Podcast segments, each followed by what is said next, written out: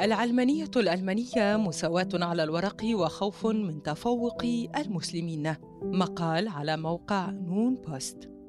لا تتبع ألمانيا علمانية صارمة مثل فرنسا حيث الفصل المتشدد بين الدولة والدين بل توضح في دستورها وخاصة المادة الرابعة من القانون الأساسي على اتباع الدولة المبادئ العلمانية مثل حرية الدين ومتطلبات الحياد. دون أن تلزم نفسها بكل منتجات العلمانية كاملة لكن تبقى علاقتها بالمسلمين محل الكثير من الجدل. ماذا يحكي التاريخ؟ على المستوى النظري تمنح الدولة الألمانية جميع مواطنيها الحرية الدينية الفردية ولا يجوز على أراضيها إجبار أي شخص على التخلي عن معتقد معين. ولكن حق الفرد في أن يعيش دينه في إطار نظام الدولة.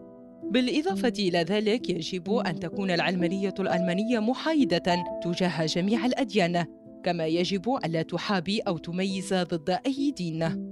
لكن كما هو الحال في أوروبا كلها ترتبط العلمانية الألمانية بالتضييق على القيم الدينية ومنعها من الوصول إلى شبكة العلاقات السياسية والاجتماعية حيث تعتمد الدولة على مفاهيم العلمنة للتحديث الشامل والقدرة على العيش تحت سقف جميع ظروفه نزعت العلمانية في ألمانيا سلطات الكنيسة كما حدث في أوروبا منذ بداية عصر التنوير. لكن يتراوح رفض الدين في المجال العام من مكان إلى آخر في ألمانيا ويسمى هنا بفجوة العلمنة بين المناطق الريفية والحضرية الزراعية والصناعية وبين المناطق الكاثوليكية والبروتستانيتية.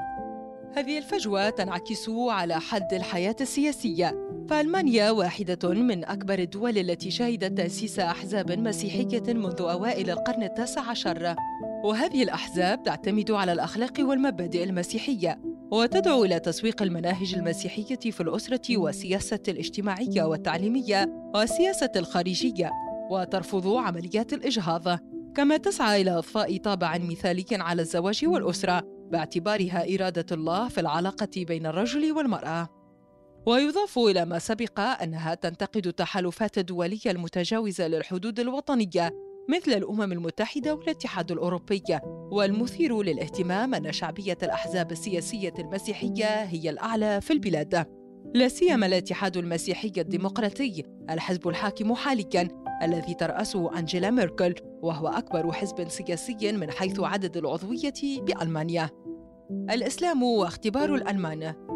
الإسلام في ألمانيا هو الدين الثاني في البلاد بعد المسيحية حيث تشكلت الكتلة المسلمة بشكل رئيسي من خلال هجرات الشرق الأوسط ومنطقة البلقان وشمال إفريقيا منذ النصف الثاني من القرن العشرين.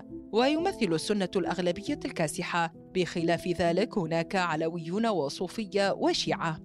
يقدر عدد المسلمين بنحو 4.7 مليون شخص عام 15 و2000 أي ما يعادل نحو 5.7% من السكان.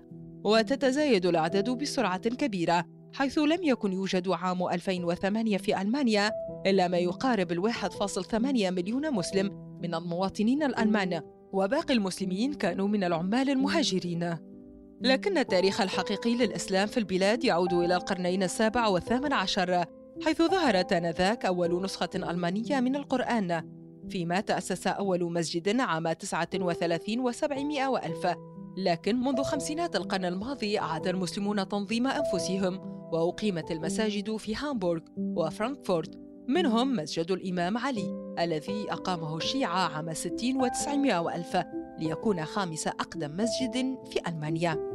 وفي عام 2006 انعقد المؤتمر الإسلامي الألماني الأول في برلين الذي أسس لإقامة حوار مباشر بين الدولة الألمانية والمسلمين في الجمهورية الاتحادية. كما كشف بشكل واضح أن الإسلام يجب أن يصبح جزءا من ألمانيا ومن أوروبا ومن حاضرهم ومستقبلهم. في يونيو 19 و2000 ومع تزايد العنف ضد المسلمين والتمييز بحقهم سارع المسلمون بملاحقة الحكومة الفيدرالية لمعرفة سر تزايد العنصرية والتمييز ضدهم في كل ربوع البلاد. فلا يكاد يمر يوم واحد دون حدوث اعتداء على مساجد ومواقع ورموز دينية خاصة بهم. لم يتهاون المسلمون في حقهم أمام حالات الأذى الجسدي والتهديدات بإلحاق الضرر بممتلكاتهم فوثقوا كل ذلك في قضايا بالمحاكم وأوضح أسرار المسلمين على انتزاع حقوقهم بالقانون أن هناك أذى لا يصدق يقع عليهم فضلاً عن الحالات غير المبلغ عنها. إذ يمكن القول أن التسامح الألماني وخصوصية التجربة العلمانية لم تقلل من الجرائم ضد المسلمين التي أصبحت في ارتفاع مستمر. أكثر من 90% منها جرائم بسبب الإسلاموفوبيا والدوافع السياسية. فقد أصبح الهجوم على الإسلام والمسلمين هو البوابة الرئيسية للتنافس على المواقع التنفيذية والهبات السياسية في البلاد. ومن أسباب تفاقم التحريض على جرائم كره الأجانب تزايد سيطرة اليمين المتطرف على وسائل الإعلام ويساهم في ذلك بطء إجراءات الحكومة الفيدرالية في اتخاذ إجراءات حمائية للمسلمين. تتجاهل الدولة مناشدات العديد من الجمعيات الإسلامية التي دعت كثيرا لتوفير حماية للمساجد خوفا من التهديدات المستمرة ومن تكتلات اليمين المتطرف حيث توحدهم المشاعر المعادية للمسلمين. ويدعون إلى التمييز ضدهم في قطاعات التعليم والرعاية الصحية والإسكان وسوق العمل والأماكن العامة. مقاومة إسلامية.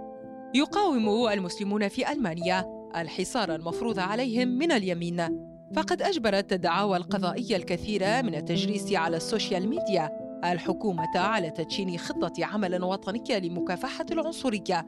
واعترفت فيها أن ارتداء الحجاب أصبح يمثل عائقا متكررا أمام الوصول إلى السلع والخدمات ورفض حصول المسلمين على أي امتيازات على جميع المستويات. كشفت المقاومة الإسلامية خلل المنهج العلماني في ألمانيا وأكدت أنه السبب وليس الإسلام فرغم السماحة التي يوفرها الدستور فإن التطبيقات على أرض الواقع لا تحمي إلا الهوية المسيحية في حياة الألمان التي تفاقم من أزمة التعصب تجاه الأقليات وخاصة المسلمين واليهود. وفي هذا الخصوص يقدم المسلمون توصيات تدعو إلى تأسيس ثقافة مدنية تحسم أزمات التمييز. لكن كشفت الجهود الإسلامية عن تناقض الحكومة الألمانية التي تتخوف من اتخاذ أي خطوة نحو تمديد ثقافة المساواة في البلاد حتى لا تقف الجمعية الإسلامية على قدم المساواة مع الطوائف الدينية المسيحية في ألمانيا وتمنحهم نفس المساحة من رعاية الدولة لا سيما فيما يتعلق بالتعليم الديني والرعاية الرعوية في المؤسسات العامة بما يضرب ما تزعمه من قيم علمانية في مقتل. حاليا تكتفي ألمانيا بأدوار متعاونة مع المجتمعات والمنظمات والجمعيات الإسلامية بالإضافة إلى تبني المبادرات التثقيفية في مجال مكافحة التمييز ومكافحة العنصرية وحقوق الإنسان والحرية الدينية.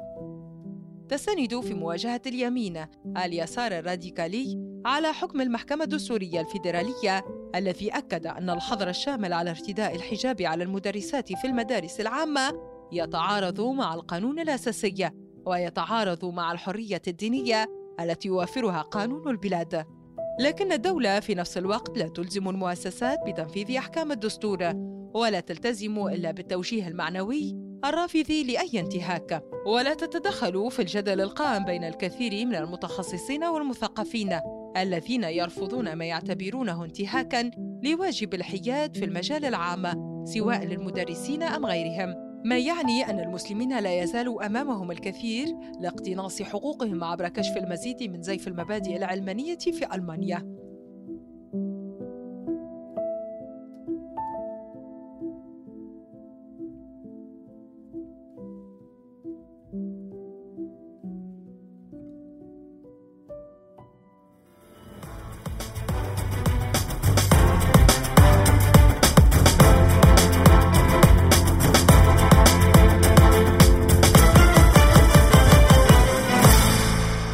صدى نون